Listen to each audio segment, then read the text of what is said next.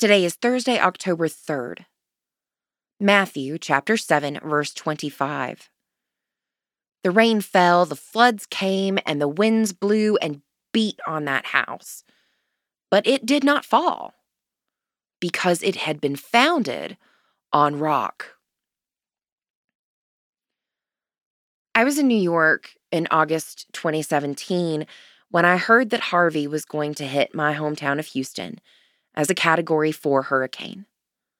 I caught one of the last flights to Houston so I could be with my family. The rain fell, the floods came, winds blew and beat on Houston and many small towns up and down the Gulf Coast. But our city did not fall. Houston remains. We are strong, a swampy city built on the solid rock of love for one another. People from all over the United States and the world have come to offer aid and comfort us as we continue to rebuild. In the midst of the recovery from Harvey, I wrote a song for my city.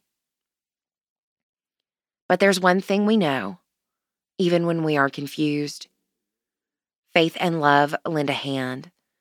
United, we face the truth. We are strong. We survive.